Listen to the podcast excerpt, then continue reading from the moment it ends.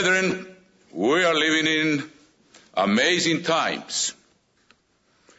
I invite you to look in your scripture, in your Bibles, the chapter 8 of the book of Daniel, chapter 8, and we see the time we are approaching very quickly, and we're going to see why. In Daniel chapter 8 and verse 23, we read, and, and in the latter time of their kingdom, when the transgressors have reached their fullness, a king shall arise having fierce features who understands sinister schemes. We will know for sure when this, this man comes, this king, to whom is not given the honor of the kingdom. We know that ahead of time. There is someone in the world of sin that might be the one that will take the kingdom by intrigue, which we know by the book of Daniel. But that's not the subject. The subject is there is a time when this king will come on the scene. We're talking about the beast, the person of the beast, and we will know is because the transgressors have reached their fullness. And we know that God put, has put an end to every civilization when they reach the fullness of iniquity. The mixture of good and evil can sustain itself as long as evil does not prevail over the little good that is there. But there is a time when society reaches such depravation and that the evil prevails to that point where it cannot stand and it falls. Brethren, we're reaching that point. We're about to reach that point. How can we know? I'm going to tell you one indication that teaches us that we're reaching the fullness of iniquity in human society all over the place. What is it that gives us a key?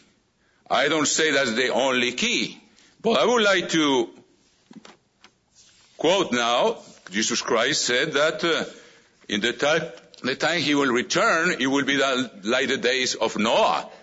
What happens in the days of Noah? Let's look at chapter 6 of the book of Genesis, and we see that when fullness, when, when wickedness reaches its fullness, God, God puts an end to a civilization. There is a famous poet in France called Paul Valéry. I'm not talking to Valéry here, but Paul Valéry said, we civilizations, we know that we are mortal. You look throughout history, how many civilizations are buried in the dust, my dear brethren.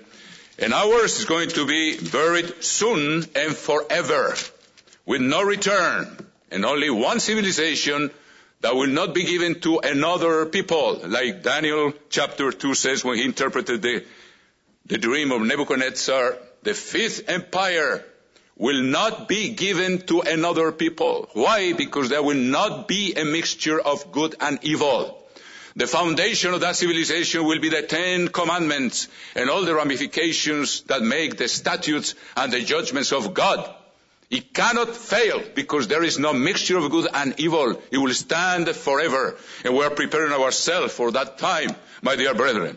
Let's look at chapter 6 of the book of Genesis and we will see an indication, a clear indication that our civilization is reaching the fullness of iniquity and the days are numbered. And frankly, when the beast power comes up, we know it will be a matter of days. We can count 1,335 days, probably from the time the, the beast comes to power. And then, of course, when, the sacrifice in Jerusalem will be stopped, we will know there is 1,290 days for the return of Jesus Christ. And we know that when the beast enters Jerusalem will be 1,260 days or 42 months, which is the stay of those that will be protected in the place of safety. So we know literally that the days are numbered. We're approaching that time, brethren. We better be ready. Now, how can we know that the civilization is reaching the fullness of iniquity? Let's look at chapter 6 of the book of Genesis, verse 5. Then the Lord saw that the wickedness of man was great in the earth, and that every intent of the thoughts of his heart was only evil continually. You see, there were no room for the little good that was a mixture when Adam and Eve took from that tree. It came at the moment where evil prevailed to the point that it could not stand, and God could not stand it either. So he says, every intent, it was just a very amazing description of the thoughts of his heart was only evil continually. No mixture here. Evil by itself cannot stand. It stands by the little good that has been able to sustain certain civilizations until the evil prevails and they crumble. Here, let's continue in verse 12. So God looked upon the earth, and indeed it was corrupt, for all flesh all flesh has come before, excuse me, uh, upon the earth, and indeed it was corrupt, for all flesh had corrupted their way on the earth. Now I want to address here the beginning of the subject we're talking about. This includes the youth and the childhood. It says all flesh had corrupted. And that's what we're going to see a clear indication that a civilization is reaching the fullness of iniquity and is approaching the end is when the evil penetrates all the way to the youth and the childhood, when their consciences are seared by evil. And we're seeing now, I will quote you a few examples of things that are happening with teenagers and even children in these days. So, let's look at another example here in chapter 15 of the book of Genesis, what God says to Abraham. God says to Abraham here, after he promised that the land of Canaan will be the possession of his descendants, he eh, gives a certain explanation, very interesting, that will confirm what we are studying now, what is the sign that the civilization is reaching its end eh, because the iniquity is reaching the fullness. Chapter 15, verse 15. God speaks to Abraham and says, No, as for you, you shall go to your fathers in peace. You shall be buried at a good old age. But in the fourth generation, now whom is he talking about? His descendants. They shall return here, the twelve tribes. For the, listen to this, the iniquity of the Amorites is not yet complete. Evil had not prevailed to the point that that civilization where Abraham was when he was still alive would crumble. It would be destroyed by God and I think by the laws even of nature when there is so much wickedness, the society cannot stand. And we're part of it, brethren, we will perish with it. That's a big warning for us. And today it's amazing how we are stalked by evil. Now, listen to the instructions that God gave to the children of Israel when they came back on the fourth generation in chapter 20 of the book of Deuteronomy. In chapter 20 of the book of Deuteronomy, let me just verify this scripture here. In my assistant Bible here, uh, Deuteronomy, I will tell you exactly what that is. Chapter 20. Okay, verse 16. Verse 16 it says, But of the cities of these peoples, God is giving instructions about war when they go to war with people that were beyond the river, probably, beyond the Euphrates, and conquer cities or civilizations That was not an order to exterminate everybody, because those civilizations had not yet reached their fullness. But Canaan here is the fourth generation, and God who can announce the end from the beginning, He knew 400 years before that after 400 years, these people will have reached a point where could, they could not stand as a civilization, and God couldn't stand them either. So he, he says here, like I mentioned to you in chapter 20 and verse 16, these are the instructions for the people of Israel when they crossed the Jordan. And before they crossed the Jordan, they took the lands of the West Bank, and we know they eliminated everybody. It was a command by God. And I will mention something concerning that because that, that, may, that might be a, a very strong statement for many people that God approves genocide. It's a strong word, my dear brethren. But God knows what He's doing, and I will mention just a quote to see. But of the cities of these peoples, that means the Canaan, which the Lord your God gives you as an inheritance, you shall let nothing that breathes remain alive. Nothing.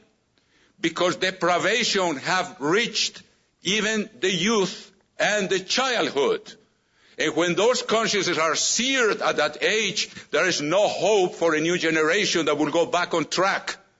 It's the end of it. And we are watching that right now in our civilization through the smartphones is multiplying at the speed of light, brethren.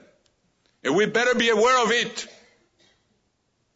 And it says here, but you shall utterly destroy them, the Hittite and the Amorite and the Canaanite and the Perizzite and the Hivite and the Jebusite, just as the Lord your God has commanded you. And let's read how Moses obeyed that. And this, like, like this is strong language, brethren, but God knows what he's doing. And he says, like he did it in, in the, in the flood.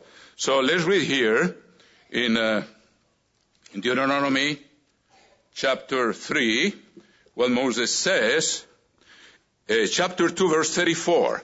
234, we see how Moses followed those instructions from God. 234.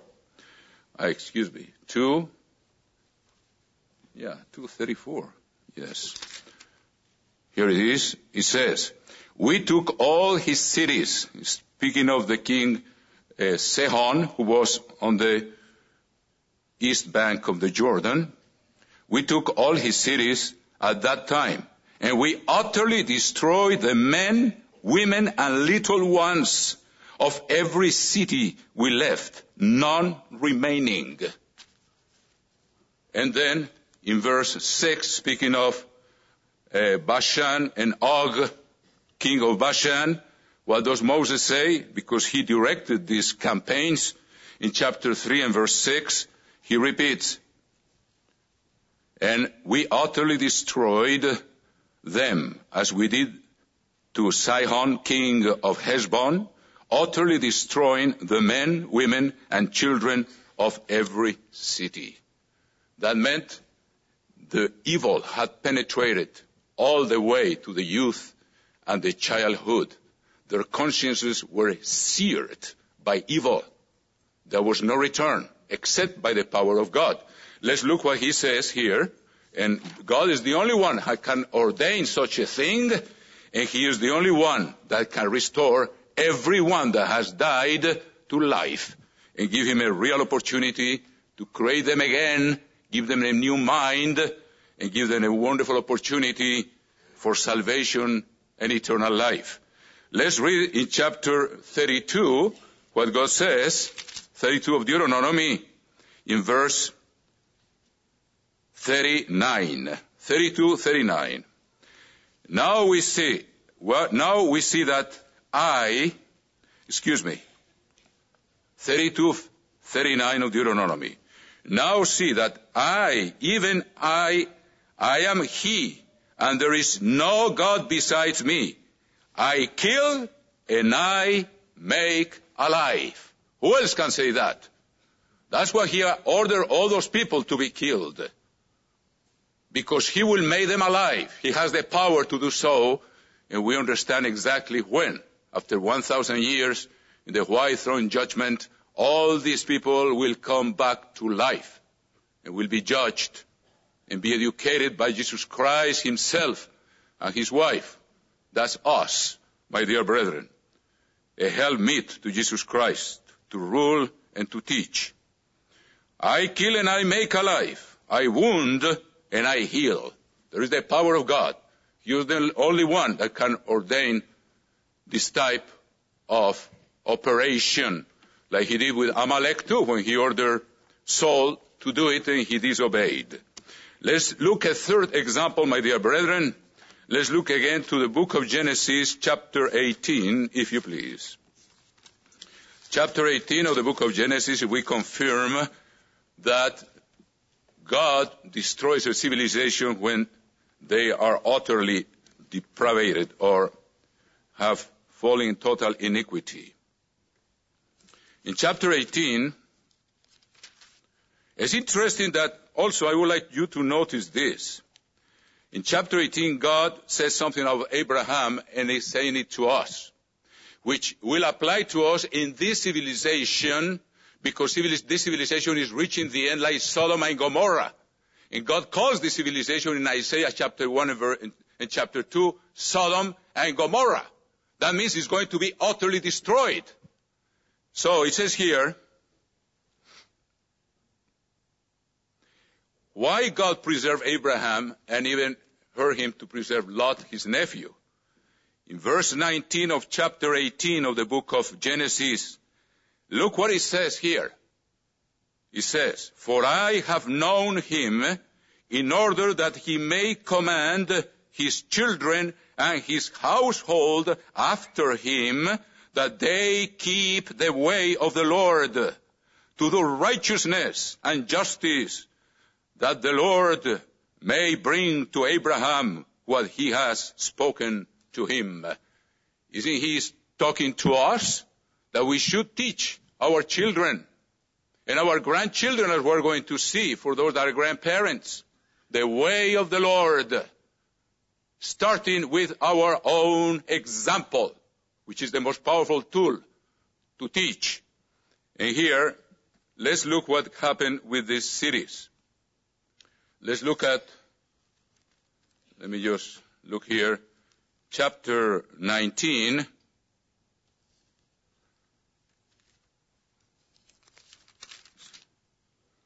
I think it's chapter 18. Excuse me, brethren. How we get there? Chapter 18. I'm sure it's chapter 18. What God says, yes. Verse 20. Chapter 18, verse 20, right after he spoke to Abraham about Abraham that he would teach his children and his children's children the way of God. And that's one of the reasons God preserved him. Verse 20, 18 verse 20. And the Lord said, because the outcry against Sodom and Gomorrah is great, and because their sin is very grievous, I will go down now and see whether they have done altogether according to the outcry against it that has come to me. And if not, I will know. How do we know it reached the fullness? Let's read chapter 19. Chapter 19 of this, this, this same chapter 19 in verse 4, you know that the angels that had been with the Lord and Abraham, they just went down to Sodom. And Lot, who was sitting at the gate, invited them to his house and offered them hospitality and gave them unleavened bread. Very interesting. In the midst of Sodom. Gave them unleavened bread. And then, let's read what happened in verse 4. These angels came as men very good looking men. And uh, in verse 4, let's read, and now, before they lay down, because he was keeping these two angels in his house, not knowing that they were angels like Paul teaches us in the book of Hebrews, now before they, before they lay down, that's chapter 19 verse 4, the men of the city, the men of Sodom, both old and young. You see how evil was penetrated? What do you think happens to gay couples that adopt children, my friends? What do you think happens to them, to those children? Their conscience will be seared. That's how bad we are going. We are reaching the end of the civilization. And he says, 19 verse 4, now before they lay down, the men of the city, the men of Sodom, both old and young, all the people from every quarter surrounded the house. What does that mean? The wickedness have reached its fullness. And it reached the youth. And I'm sure the children too, because God erased them completely, turned them to dust, to, to ashes. There we have Three powerful examples that indicate to us that the end of civilization, we can perceive the end of the civilization when wickedness penetrates all the way to childhood. And God knows there is no hope to restore that generation, humanly speaking, but He will do it. He will restore them to life. In the end, in the white throne judgment. So, here we have these amazing examples. Now, the question that comes, brethren, and how it is happening in this generation that evil is being spread so quickly. I mentioned it is one of the main tools Satan is using is the smartphone. And children have those devices and in many homes, there is no supervision. And they get addicted to them. It has, the, the youth has come to the point, brethren, I just heard Mr. Christian Orrego, the uh, executive assistant of the Spanish department, which I'm very thankful for this man, for his abilities and his tremendous help and loyalty. But he just told me that in Venezuela, just this week, two teenagers killed another teenager, 16 year old. They cut him in pieces and then cut some of the flesh of the dead one and roasted and ate it. Those are teenagers.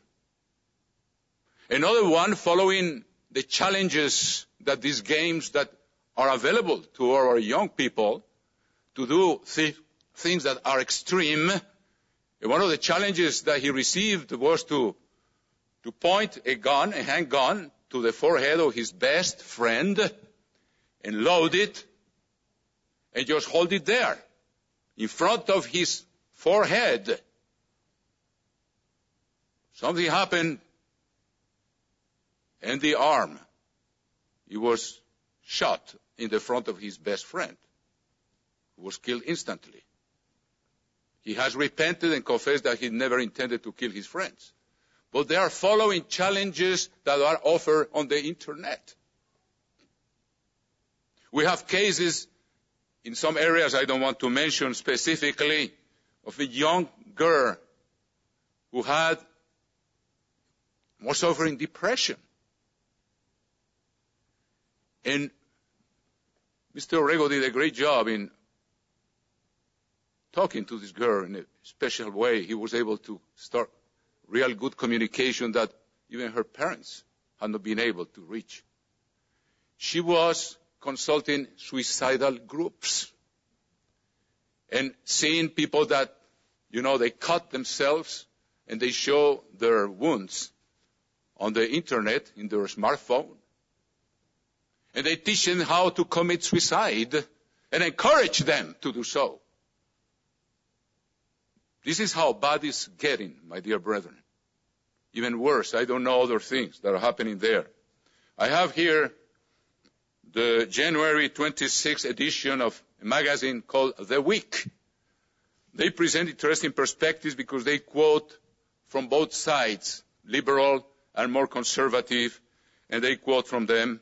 And I would like to read to you what says here concerning, and I'm sure you are all aware of this, but I think we have to take conscience and be fully aware of how evil is penetrating even our youth. They have access to those things on a click. They have access. Children are exposed to pornography at nine years old, ten years old. They know how to do it. They have a special gift to, which I don't have, to operate those devices. It says here, technology, and there is a, some comments I'm going to read to you, my brethren, from this magazine, which is just from last week, two weeks, two weeks ago. Smartphones. Are our kids addicted to devices? And it says here, parents have long wondered if the six hours a day the average teenager spends in front of a screen is safe. Six hours. Said Jean Twenge in theconversation.com. Recent research, suggests it is not healthy. With sleep deprivation, depression, and even suicidal thoughts becoming alarmingly prevalent among young smartphone users. If no less an expert than Steve Jobs once said that he didn't let his kids use iPads. Steve Jobs. They know what they are doing. And then, here he continues, he said, but it's a lopsided battle pitting parents and teachers against some of the largest and most advanced companies in the world, whose business models depend on hooking young users and keeping them glued to their screens. Roughly 75% of high schoolers have a phone and unlock it about 95 times a day on average. Our kids clearly have a digital addiction problem, said Gracy Olmstead in TheWeek.com. But we can't expect Apple to save us from ourselves. Only the hands-on influence and mentorship of family, friends, and teachers can overcome entrenched habits and foster new daily rhythms. It's in our hands, brethren.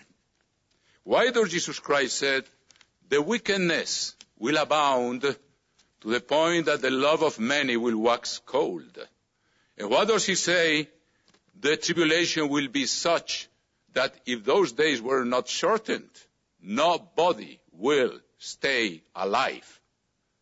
Because our civilization is reaching the fullness of iniquity, and our children and our youth are being infected and perverted through these devices in an amazing speed, very quickly, at the speed of light, multiplied by billions who have access to these things. I think that if we, brethren, are conscious of our duty to our families, we better take this seriously because God does, is not a respecter of persons. If we don't do our part, our children might perish. And if we not obey God, we might perish with them. And this civilization is about to perish. I would like to quote my brethren from the book of Exodus and the book of Deuteronomy how many times God commands parents to teach their children. You see, I had a friend, a dear friend. He told me, we were friends since the days of our white. I delegated my kids to the church because they were imperial schools. There were uh, Bible lessons every Sabbath for the children. And I didn't do what God commands me to do personally with my own children. and I lost them. Brethren, that has happened to many. Sad to say, many have suffered that loss because we're going to see that, of course, the church is in charge of feeding the flock. Everybody, all of us receive this wonderful food from God's ministers and from the church. And even our children, if they take part in the Sabbath classes here, I, I think that's wonderful.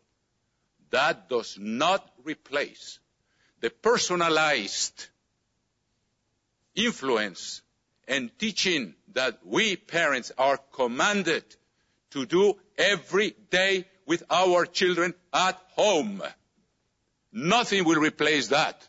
If we have, if we want to develop a spiritual bond with our own children, it requires that we teach them the Word of God.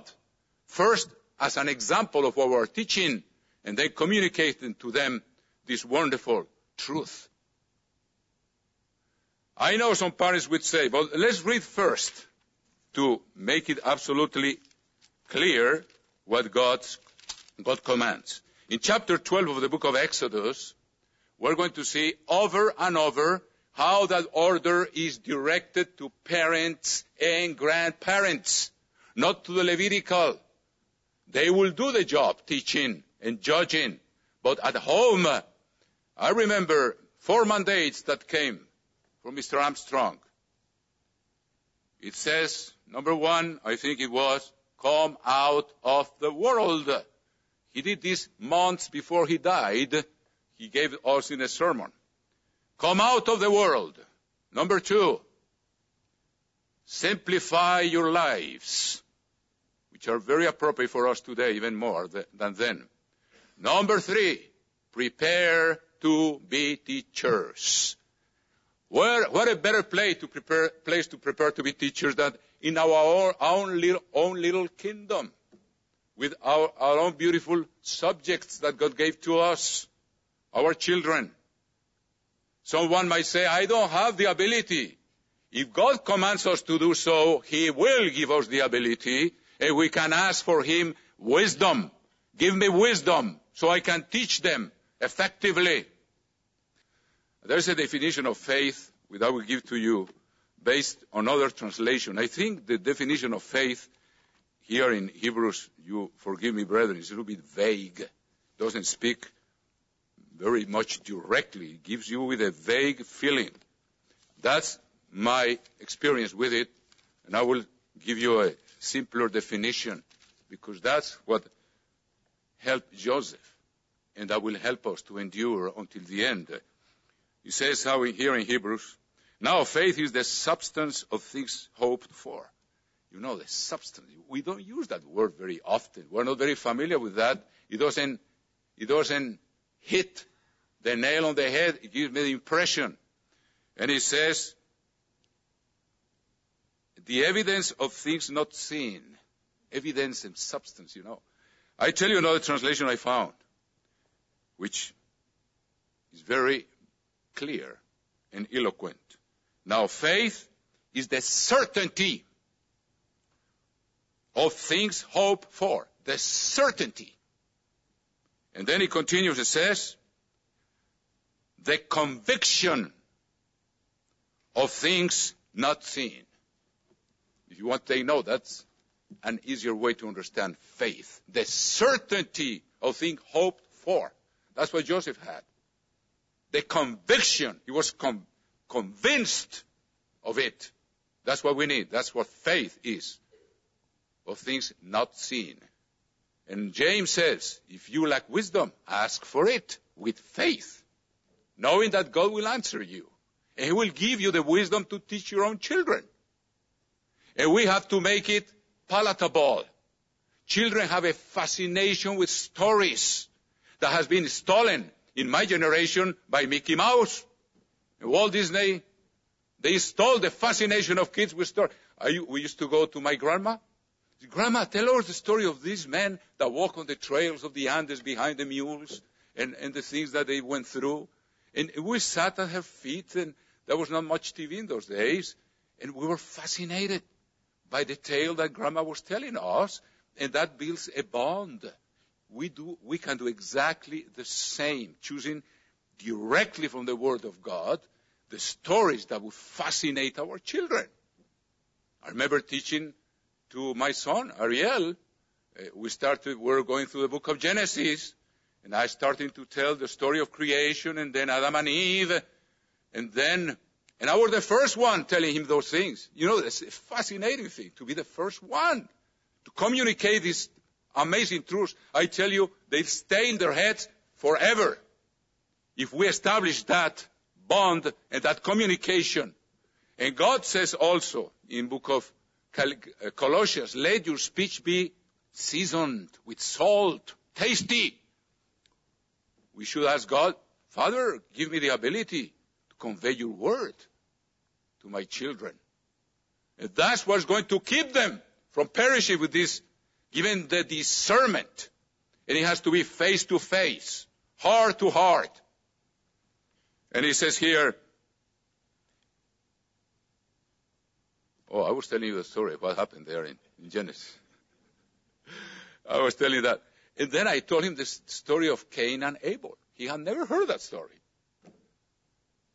And when Cain became jealous of his brother and was his face just full of bitterness, and God warned him. God knew what he was planning to do. And then I read the rest of the story, and he was probably six years old or less. And Cain went ahead and killed his brother. And he started crying. Papa, don't tell me those sad movies. Why? It was like a movie in his head. And it will stay there forever. That's what God commands us to do. And I'm going to read to you over and over. So we can save our children from perishing with this civilization. So they, we are ahead of the devil. If we don't do it, he will do it. He will destroy them until their consciences are seared. I remember in, in the school was taught any orientation, sexual orientation is just normal. Everybody was teaching that. And I remember I talked to the principal and I was concerned for certain things. She was a fine lady with conscience of values. And she said, Mr. Hernandez, the home is the antidote to everything. That was the principal of the middle school in Ramona, California. So if we don't do it at home, the antidote is not given to our kids. They will be taken with the avalanche of this world to perdition. So, look at chapter 12 of the book of Exodus and verse 26. And we'll see quite a few of these scriptures, so we are convinced that this command is for us. It doesn't take away from what the church does. Thank God for it. We're all fed by it, even the children when they come here. But God commands us to do something at home in our little kingdom and prepare to be teachers with our own children. Chapter 12 verse 26 of the book of Exodus. And it shall be when your children say to you, whom is he addressing here? The parents. What do you mean by this service? Passover is just coming. That you shall say it is the Passover, that you shall say is the Passover sacrifice of the Lord who passed over our houses of the children of Israel in Egypt, where he struck the Egyptians and delivered our households. So the people bowed their heads and worshipped. You know, God is going to do the same with us. He's going to save us the first fruits, the firstborn. Israel is my firstborn. We are the Israel of God. We will rule with Jesus Christ. We are destined to inherit the whole world. And we'll see how we have an opportunity to teach our children. Let's continue here in chapter 13 and verse 8 of the book of Exodus. And you shall tell your son in that day, you shall tell your son. I want to emphasize that. In that day saying, This is done because of what the Lord did for me when I came up from Egypt. It shall be a sign to you on your hand and as a memorial between your eyes that the Lord's law may be in your mouth. For with a strong hand the Lord has brought you out of Egypt. This is concerning the unleavened bread. How God tells us, you explain to your children. Let's not, let's have it here too. But that doesn't, ex, that doesn't, uh, the, the parents are not ex, exempt because it's being taught here. It's commanded here. We should, we better pay attention to this. And, the, and here in verse 14 of this same chapter it says, So it shall be when your son asks you in time to come, saying, What is this? What is this? That the firstborn have to be redeemed. That's what it's talking about. We are the firstborn.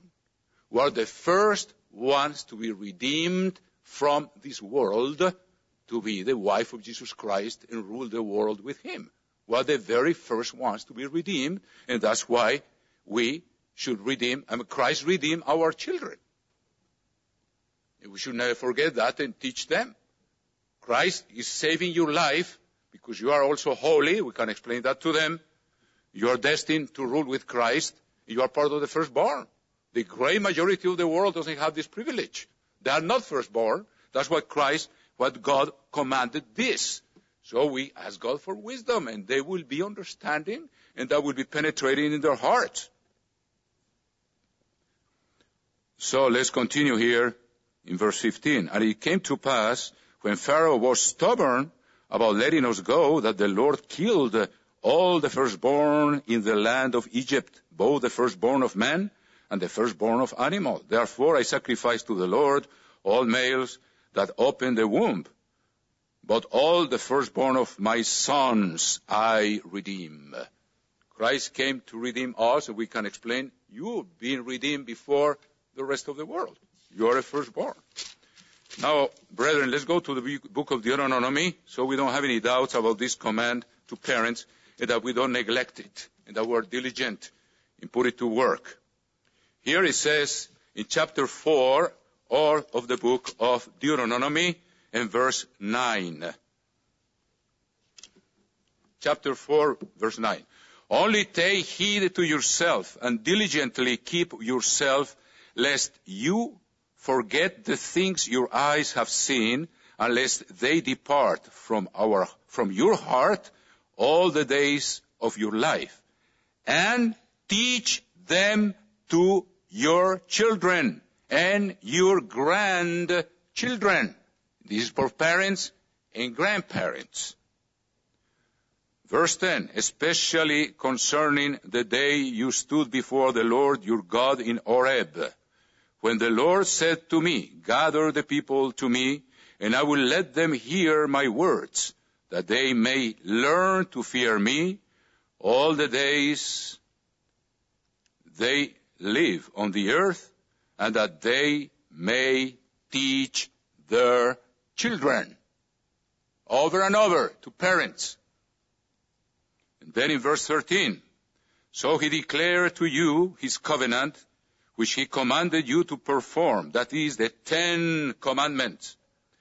And he wrote them in two tablets of stone, and the Lord commanded me at that time to teach you statutes and judgments, that you might observe them in the land which you cross over to possess.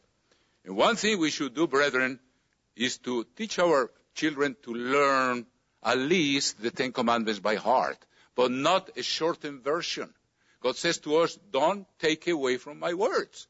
He came down from the third heaven, stood on Mount Sinai, and pronounced the Ten Commandments in the ears of the whole nation.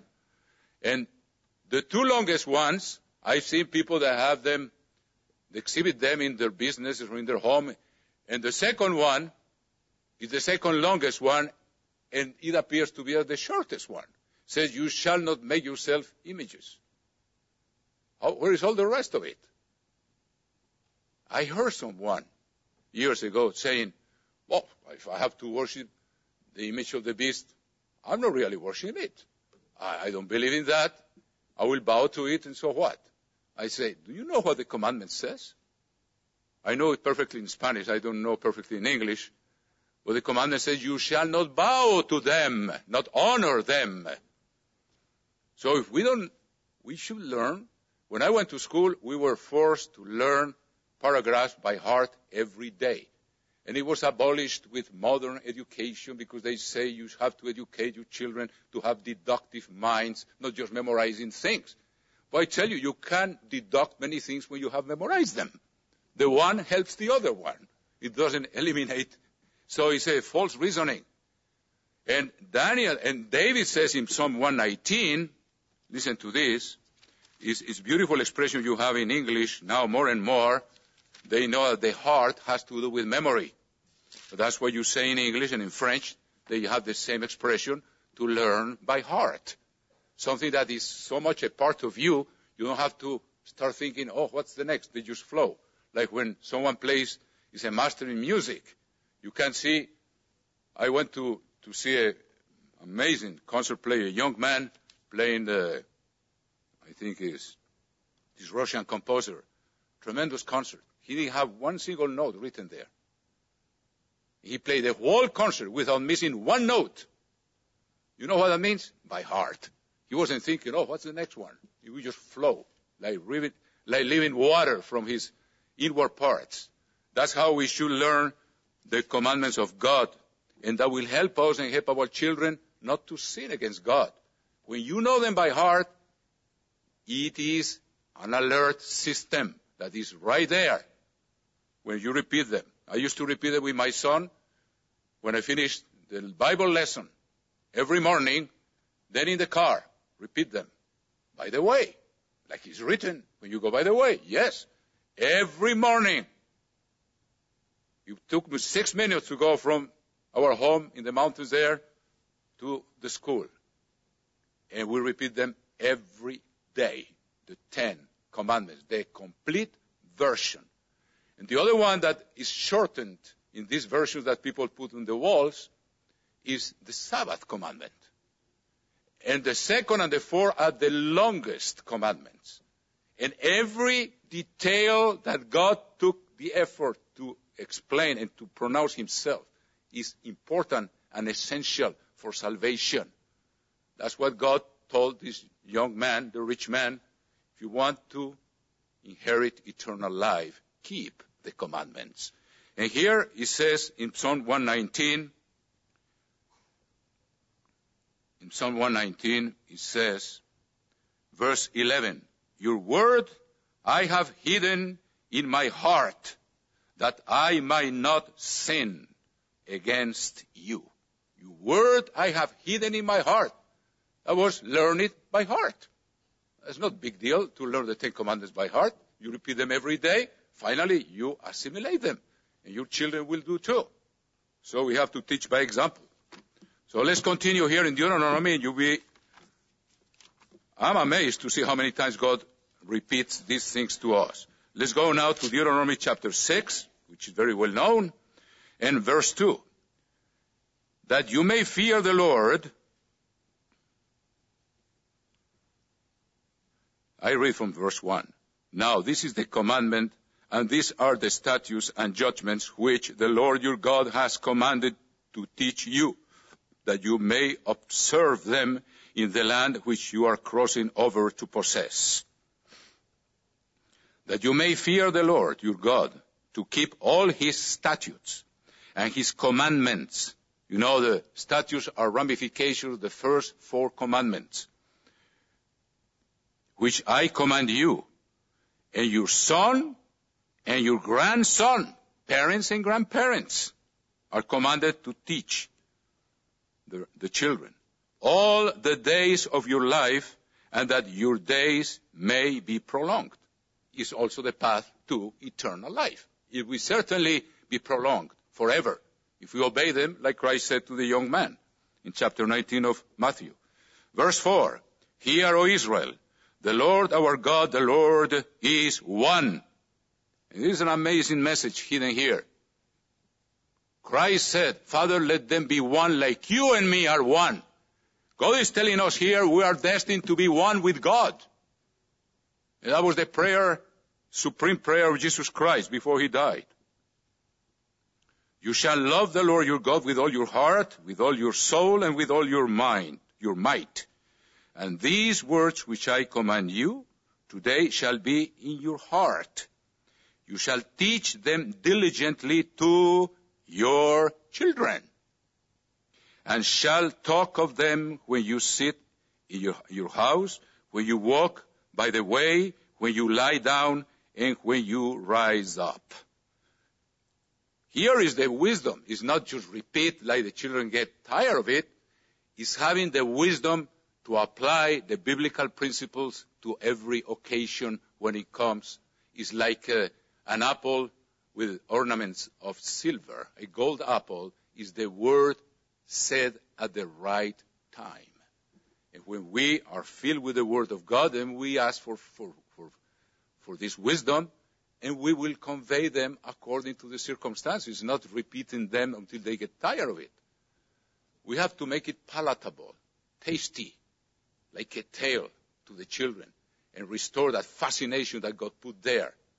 And they will keep it in their own beings and they will stay there forever. You shall bind them as a sign on your hand, and they shall be as frontlets between your eyes. You shall write them on the doorposts of your house and on your gates. And it shall be when the Lord your God brings you into the land which he swore to your fathers, to Abraham, Isaac, and Jacob, to give you large and beautiful cities which you did not build. Anyway, Let's go to verse 18 and see it repeated again. And you shall do what is right and good in the sight of the Lord. First of all, we have to set the example. Like Mr. Weston explaining his series about why do children go astray. I think the first point he said is because of parents' hypocrisy.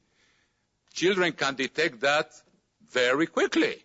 If we don't practice what we're teaching them, they will not be convinced. If we practice it, they will be convinced. And it's a guarantee of happiness for them. You read in the book of Proverbs, the righteous walks in integrity. His children are happy after him. The happiness of our kids depends on how much we apply to heart every instruction of God and walk in integrity. They will be happy. And you shall do what is right and good in the sight of the Lord. Verse 18 of chapter 6 of Deuteronomy. That it may be well with you, and that you may go in and possess the good land of which the Lord swore to your fathers, to cast out your enemies before you, and the Lord, as the Lord has spoken. When your son, verse 20, once again, asks you in time to come saying, what is the meaning of the testimonies, the statutes, and the judgments. Remember, the Ten Commandments are the testimony. The first four commandments and its ramifications are the Feast of Tabernacles and the worship to God are statutes. And the last six, commandments, the ramifications are the judgments, which is how to make decisions between us as human beings based on the Word of God. Verse 20, when your son asks you in time to come saying, what is the meaning of the, of the, testimonies, the statutes and the judgments which the Lord our God has commanded you? Then you shall say to your son, and of course this implies the girls too. We were slaves of Pharaoh in Egypt. We can say, I was ignorant. I didn't know the law of God. I was a slave of sin. And God the Father called me and brought me to the truth. And now I have the privilege to teach it to you. So we can give the explanation that this implies to us today. Christ did not come to abolish the law, not to fulfill it. Everything has an application today. You say to your son, we were slaves of Pharaoh in Egypt, and the Lord brought us out of Egypt with a mighty hand. And let's read, there's, I think there is a few more here. In chapter 11 of the book of Deuteronomy. Let's read verse 18. chapter 11 verse 18. Therefore you shall lay up these words of mine in your heart and in your soul and bind them as a, as a sign on your hand and obey and they shall be as frontlets between your eyes. Verse 19. You shall teach them to your children. The personalized instruction, nothing can replace it. If you want to have a spiritual bond on top of an affective bond with our children, let's teach them the truth of God. That bond will stay there forever, for eternity. You shall teach them to your children, speaking of them when you sit in your house, when you walk by the way, when you lie down, and when you rise up. And you shall write them on the doorsteps of your house and on your gates. Now we know they are written in our hearts by the finger of God, by the Holy Spirit. Let's read one more here, brethren. I haven't even looked at the hour. You know, I have a problem with that, don't you? Somebody told me, Mario, when are you, when are you going to finish all the sermons you have never finished? oh, there's still some time left, thankfully. Now let's look at the last command to teach our children. I think there are plenty already. How is an obligation of parents, the father and the mother. They can take turns. They are both preparing to be teachers. And we will be preparing our children to be teachers too. In chapter 20, 32 of the book of Deuteronomy, let's read verse 45. Moses finished speaking all these words to all of Israel. And he said to them, Set your hearts and on all the words which I testify among you today, which you shall command your children to be careful to observe all the words of this law. For it is not a futile thing, futile thing for you, because it is your life. And by this word you shall prolong your days. If you want to inherit eternal life, keep the commandments. Long days in the land which you cross over the Jordan to possess. That will be the land we will possess too as firstborn. and we will prolong our lives forever. In that, the life of our children. Now the question also is, how can we do that, brethren? I already mentioned to you, if we feel, and it's normal, some people say, I, I am not, and I have heard ministers saying, no, the brethren are not, are not prepared to teach. We, sometimes we, we, we overlook how many times God has said this. Can we overlook this any longer? I don't think so. So, you can say to God, Father, if you are ordering me to teach my children, you give me the wisdom so I can obey you. Give me the wisdom to do it, and God will do it. He's not asking something we cannot do. We're preparing to be teachers. And also, let me read. I used to get up early, uh, very early, to get ready as if I were going to give a sermon to teach my son the Word of God so he will remember it. So we'll fascinate him. Because the Word of God is like, David says, like honey.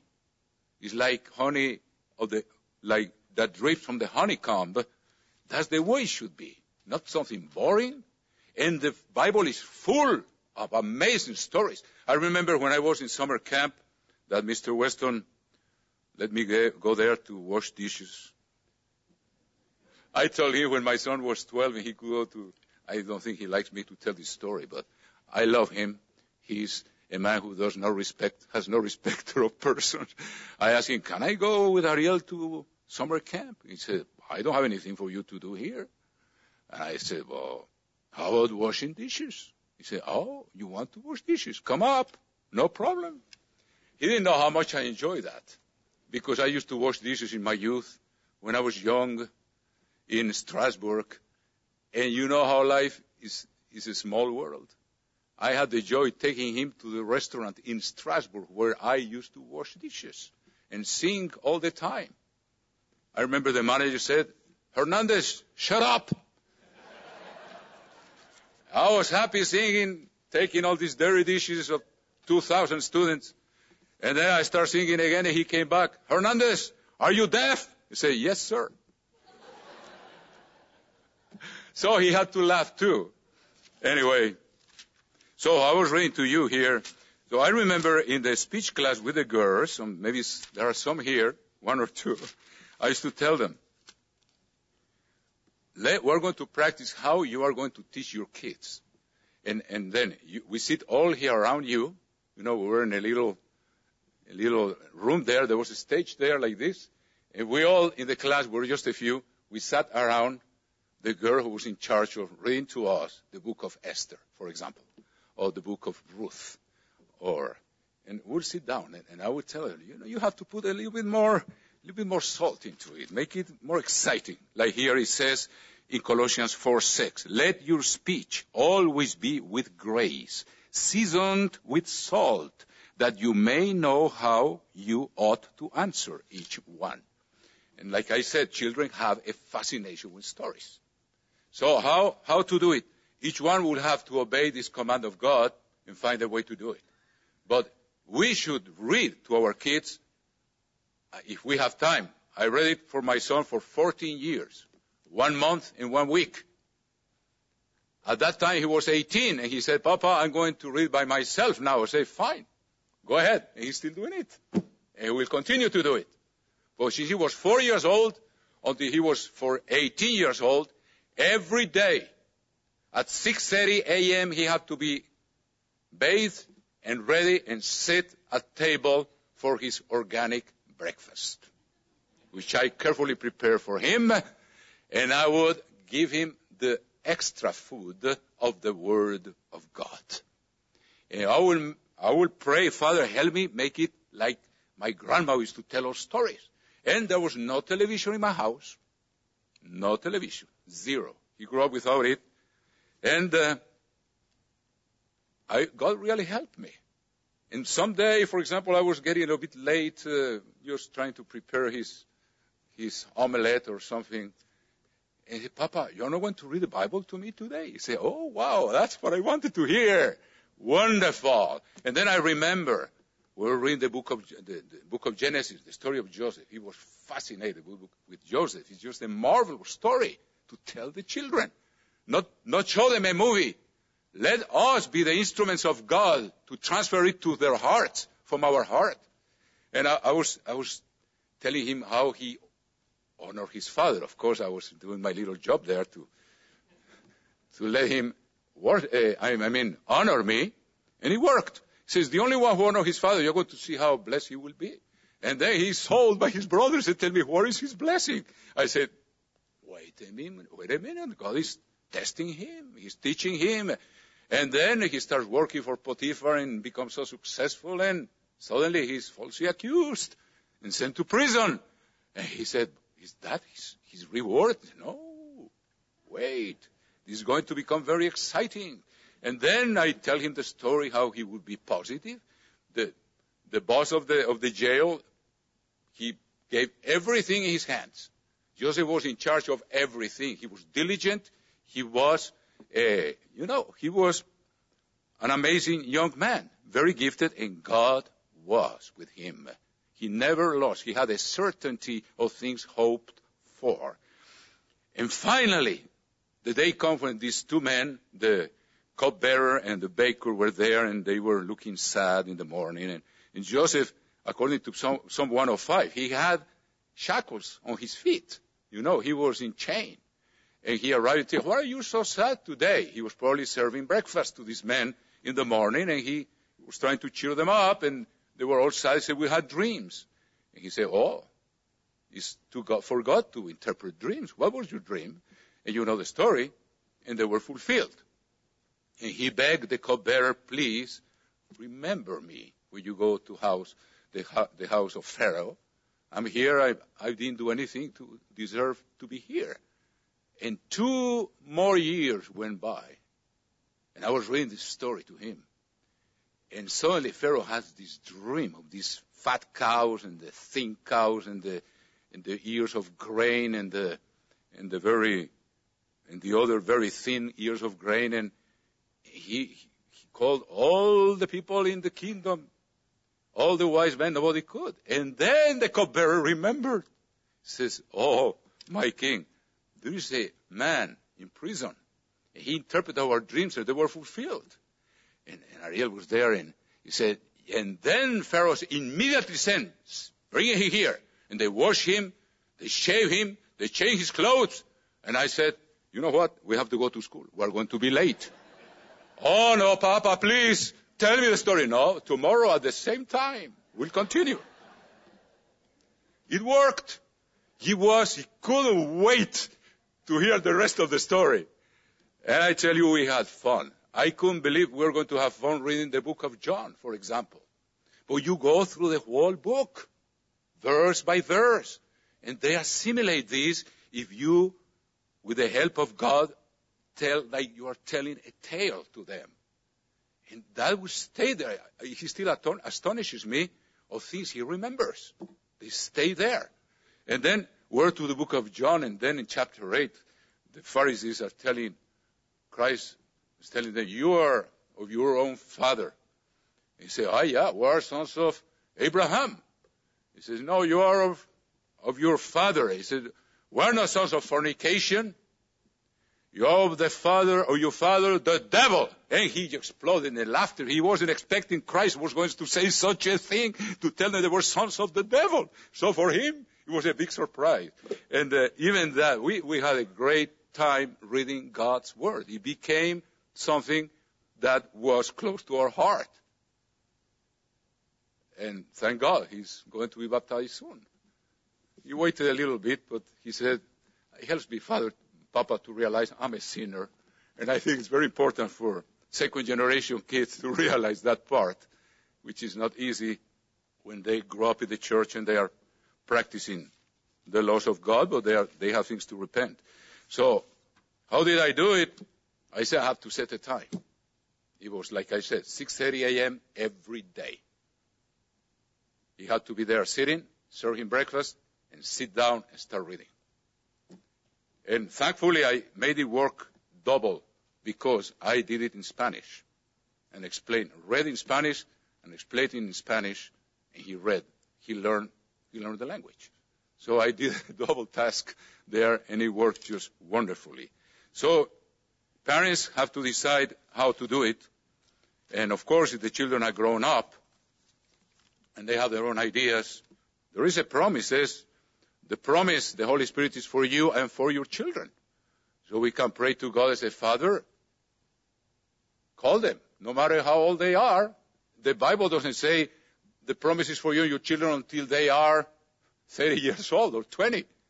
I think we can claim that promise if we have grown up children.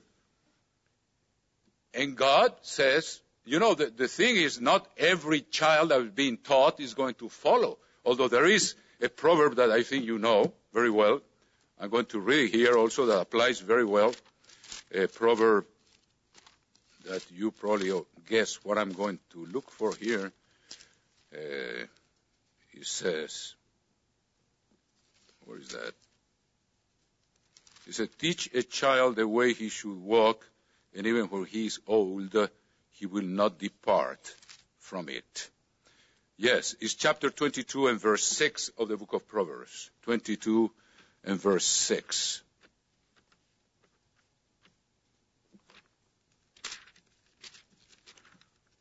There it is. Train up a child in the way he should go, and when he is old, he will not depart from it. It doesn't always work that way. I know are people that have done the best they can and their kids, but there is something that we have to understand. They are still holy. That, what does that mean? They are set apart. They have a choice that the great part of humanity does not have. They can choose someday when God opens more of their mind, and we pray for it, to take from that tree of life, which is within their reach, because they are our kids. They have access to the tree of life. Is within their reach. But they have to decide whether to take it or not. That's their decision. So it's important to understand that. So the, that's the, the way I, I say to you, I did half an hour every day. Half an hour, and I was getting ahead and, and reading. I read, according to the age, the story that will fascinate the most. The kid, you know, the book of Samuel. For a young boy, chapter 1, chapter, uh, I mean, the two books of Samuel are fascinating. And uh, many books in the Bible, the, the book of Deuteronomy, absolutely, we have to, we have to read it to them. I mean, every book in the Bible, the book of Proverbs, the story of Esther, the the book of Ruth, the book of Daniel. Wow, amazing.